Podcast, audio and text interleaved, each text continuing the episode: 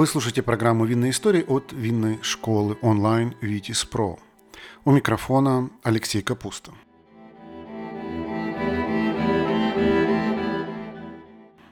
Сегодня мы поговорим о том, как в Чили чудом сохранился французский сорт винограда, который в мире считали потерянным безвозвратно. Разберемся, как он туда попал и почему чилийцы почти 150 лет об этом не подозревали. А еще пройдемся по истории чилийского виноделия с его извилистым путем и стремительным взлетом. Начать эту историю лучше с того, как вообще появилось виноделие в Чили. Как и во многих колониях Нового Света, виноград здесь изначально не рос. Его завезли в XVI веке испанские конкистадоры и миссионеры. Впервые виноградники здесь заложил сам Франциско де Агирре, один из основателей города Сантьяго. Надо сказать, что вино колонизаторам изначально было нужно лишь как религиозный напиток. Использовали они его только во время причастия, поэтому довольствовались малым количеством. Но позже, 9 марта 1555 года, Духовный совет Сантьяго издал документ, в котором призвал местных жителей самим собирать виноград и делать вино. Его прозвали «Акт рождения чилийских вин». С этого момента в регионе активно развивается виноделие. Поначалу виноградники концентрируются вокруг Сантьяго, а затем плавно разрастаются по всей протяженности этой вытянутой страны. У чилийских вин потихоньку начинается вырисовываться свой характер, и особой популярностью пользуются десертные сладкие вина из винограда сорта Мускат от Тонель. При этом внутри Чили в те годы вино практически не пили. Большая его часть шла на экспорт, в основном в соседнее Перу. Уже к 18 веку чилийские вина активно продавались по всему Тихоокеанскому побережью Америки. И эта растущая популярность сильно беспокоила испанскую корону. Ведь испанцы хотели сами снабжать своими винами новый свет. А тут какая-то молодая колония вдруг начинает наступать им на пятки. Непорядок. Чтобы защитить свои вина от конкуренции, испанские власти принимают ряд законов, которые ограничивают площадь виноградников и облагают экспорт вина баснословными налогами. Так продолжалось до 1818 года, пока Чили не стала, наконец, независимым государством. Это дало чилийскому виноделию мощный толчок к развитию. Если до обретения независимости местные виноделы культивировали в основном миссионерскую лозу, то теперь получили больше свободы действий. Отныне они сами могли решать, что выращивать на виноградниках и какое вино делать. И тут еще как раз стабилизировались судоходные морские пути в Европу и удалось наладить поставки с Бордо. Поэтому в 1830 году в Чили начали завозить первые французские саженцы, которые постепенно стали вытеснять сорта, культивируемые веками до этого. В итоге в стране растут площади виноградников, образуются винные хозяйства. Тогда же, в 1830 году, французский энолог Клод Гай основал в Чили Кинта Нормаль, научно-исследовательский центр с винодельческой школой. В этот период расцвета чилийского виноделия и начинается наша история о перепутанном винограде. Когда это точно произошло, сложно сказать, но есть версия, что в 1851 году. Именно тогда чилийский землевладелец Сильвестр Очагавио Эразурис решил засадить французскими лозами свои участки, расположенные к югу от Сантьяго. Он выписал из Бордо саженцы Мерло, Каберне Савиньон, Мальбек, Рислинг и Савиньон Блан. Кстати, эти сорта легли в основу современного чилийского виноделия.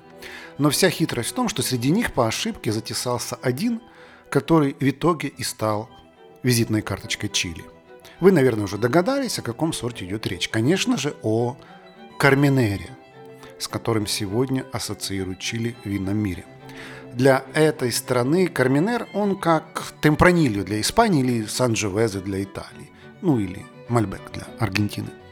И что самое интересное, в Чили он попал совершенно случайно. Родина Карминера – Франция – которой его особо никогда не ценили. Этот сорт практически не использовали как самостоятельный, только добавляли к купажам, причем не более 4-5% общего объема. А затем, в 1860-е годы, Францию накрыла эпидемия филоксеры, которая уничтожила посадки Карменера. Он чудом уцелел только на небольшом участке виноградников, принадлежащих Шатомутон Ротшильд. Долгое время считалось, что этот сорт канул в лету. На самом же деле, все это время он спокойненько себе рос в Чили. Дело в том, что когда чилийские виноделы в 1850-х выписывали французские сорта, им случайно привезли карменер. Есть версия, что саженцы перепутали упаковщики, отправляя посылки через Атлантику. В итоге Карминер прибыл в Чили под видом Мерло.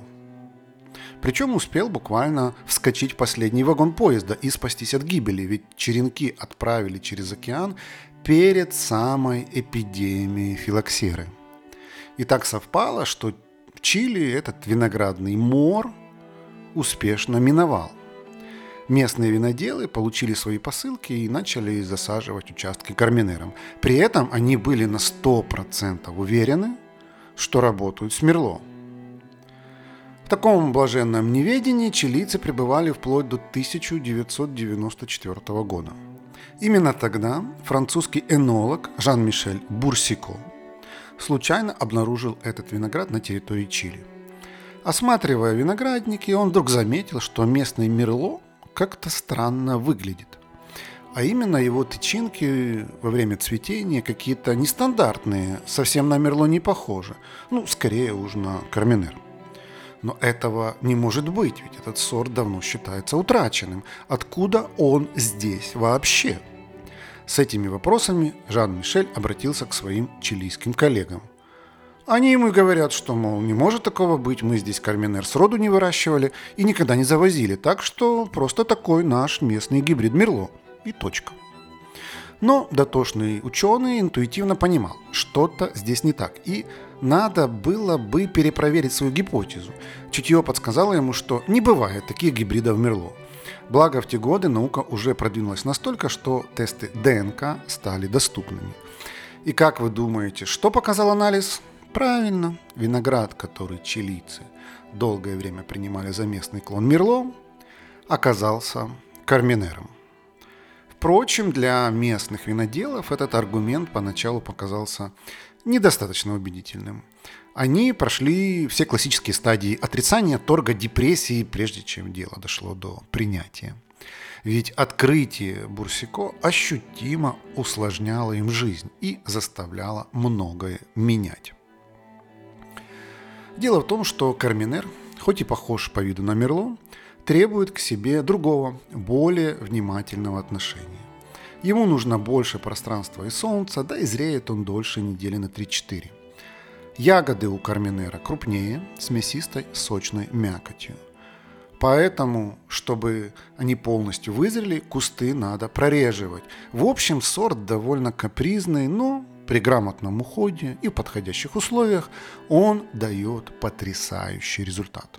Для него характерны округлые танины, сочные ягодные нотки, ежевики, малины, черники, приправленные тонами кофе и перца. Только вот в Чили карминер годами растили как мерло и не заморачивались.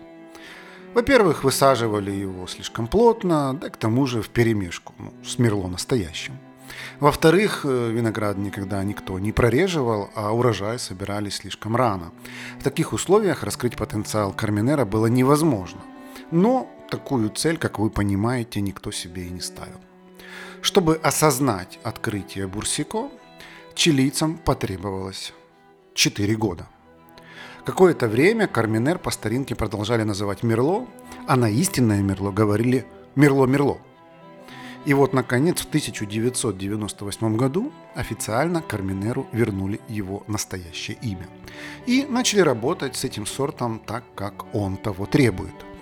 Благодаря этому стиль вина стал выравниваться, и мир узнал те самые прекрасные чилийские карминеры, которые многие ценят и любят сегодня. Здесь наверняка у вас возник вопрос.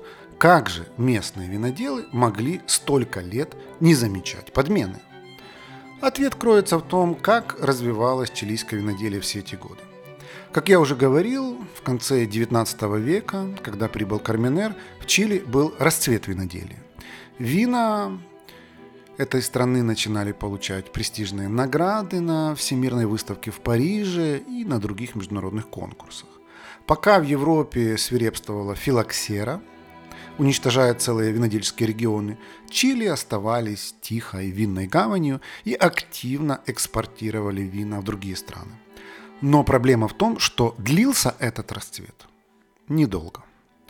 Несмотря на столь стремительный взлет, в начале 20 века чилийское виноделие пошло на спад. Власти были всерьез обеспокоены тем, что в стране резко возрос уровень потребления алкоголя – чтобы побороть пьянство, они решили запретить осваивать новые плантации под виноградники и увеличивать налоги на производство вин. Винная индустрия начинает приходить в упадок. В страну перестают поступать инвестиции. Из-за этого следующие 70-80 лет чилийское виноделие топталось на месте.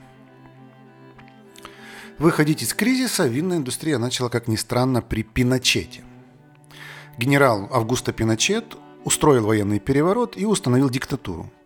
Но самое удивительное в том, что после его прихода в Чили начали строить свободную рыночную экономику. В 1974 году власти сняли запрет на освоение новых участков под виноградники, установленный в начале века. Винодельческая отрасль начинает потихоньку оживать и догонять другие страны Нового Света. В середине 70-х в Чили наконец появилась первая автоматическая линия розлива и стали использовать бутылки, соответствующие международным стандартам. А в 1979 году в стране вступил в силу закон об алкоголе, который позволил реформировать винную индустрию и привлечь международных инвесторов. Результат не заставил себя долго ждать. В 1980 году страной заинтересовался известный каталонский инвестор и по совместительству винодел Мигель Торрес. Он выкупил приличные участки виноградников в долине Курико и начал развивать там винную индустрию. Торрес обучил местных современным методам подвязки, подрезки, вел на плантациях систему контроля урожайности – на производстве он установил новейшие стальные чаны с температурным контролем. Это подстегнуло к развитию и других виноделов. И на фоне всех этих перемен в 90-е годы в истории чилийского виноделия случился прорыв.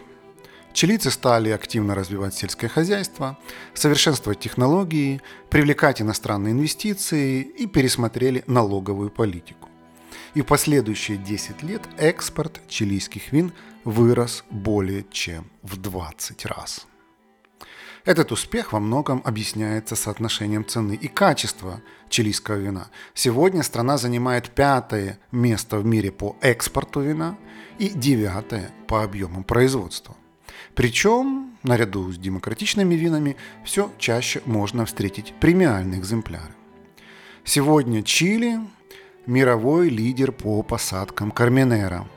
Крупнейшие плантации находятся в долинах Колчагуа и Рапель. Этот сорт здесь смог полностью раскрыть свой потенциал за счет мягкого климата, высокой солнечной активности и каменистых почв. Он дает полнотелые, ярко окрашенные вина с характерными ароматами черной смородины, пряной сливы, инжира. Во вкусе ощущается присутствие болгарского перца, чернослива, танины и легкая горчинка. Пьются вина из чилийского карминера, как правило, молодыми, хотя некоторые ценные образцы виноделы могут отправлять на выдержку в дубе на несколько лет. С этим вином отлично сочетается плотная, сытная пища. Это могут быть как блюда из дичи, говядины, баранины, а также паста, лазанья и выдержанные сыры. Чилийские виноделы гордятся тем, что их страна стала спасительной гаванью для Карменера и дала этому сорту вторую жизнь. Ведь даже если бы он уцелел во Франции после нашествия филоксеры, то все равно там бы был на вторых, если не на третьих ролях. А в Чили этот сорт стал настоящим королем бала и обрел мировую славу. На этом наша история о приключениях Карминера в Чили подошла к концу, а в следующий раз мы продолжим путешествие по Новому Свету, но поднимемся севернее, поговорим о том, как благодаря хиппи появилось виноделие в американском штате Орегон. Не пропустите. Вы слушали программу «Винные истории» от винной школы «Витис Про». Давайте дружить в соцсетях. В Телеграме наш канал называется «Второй бокал», в Инстаграме «Витис Academy», а на YouTube мы называемся «Что пьем?».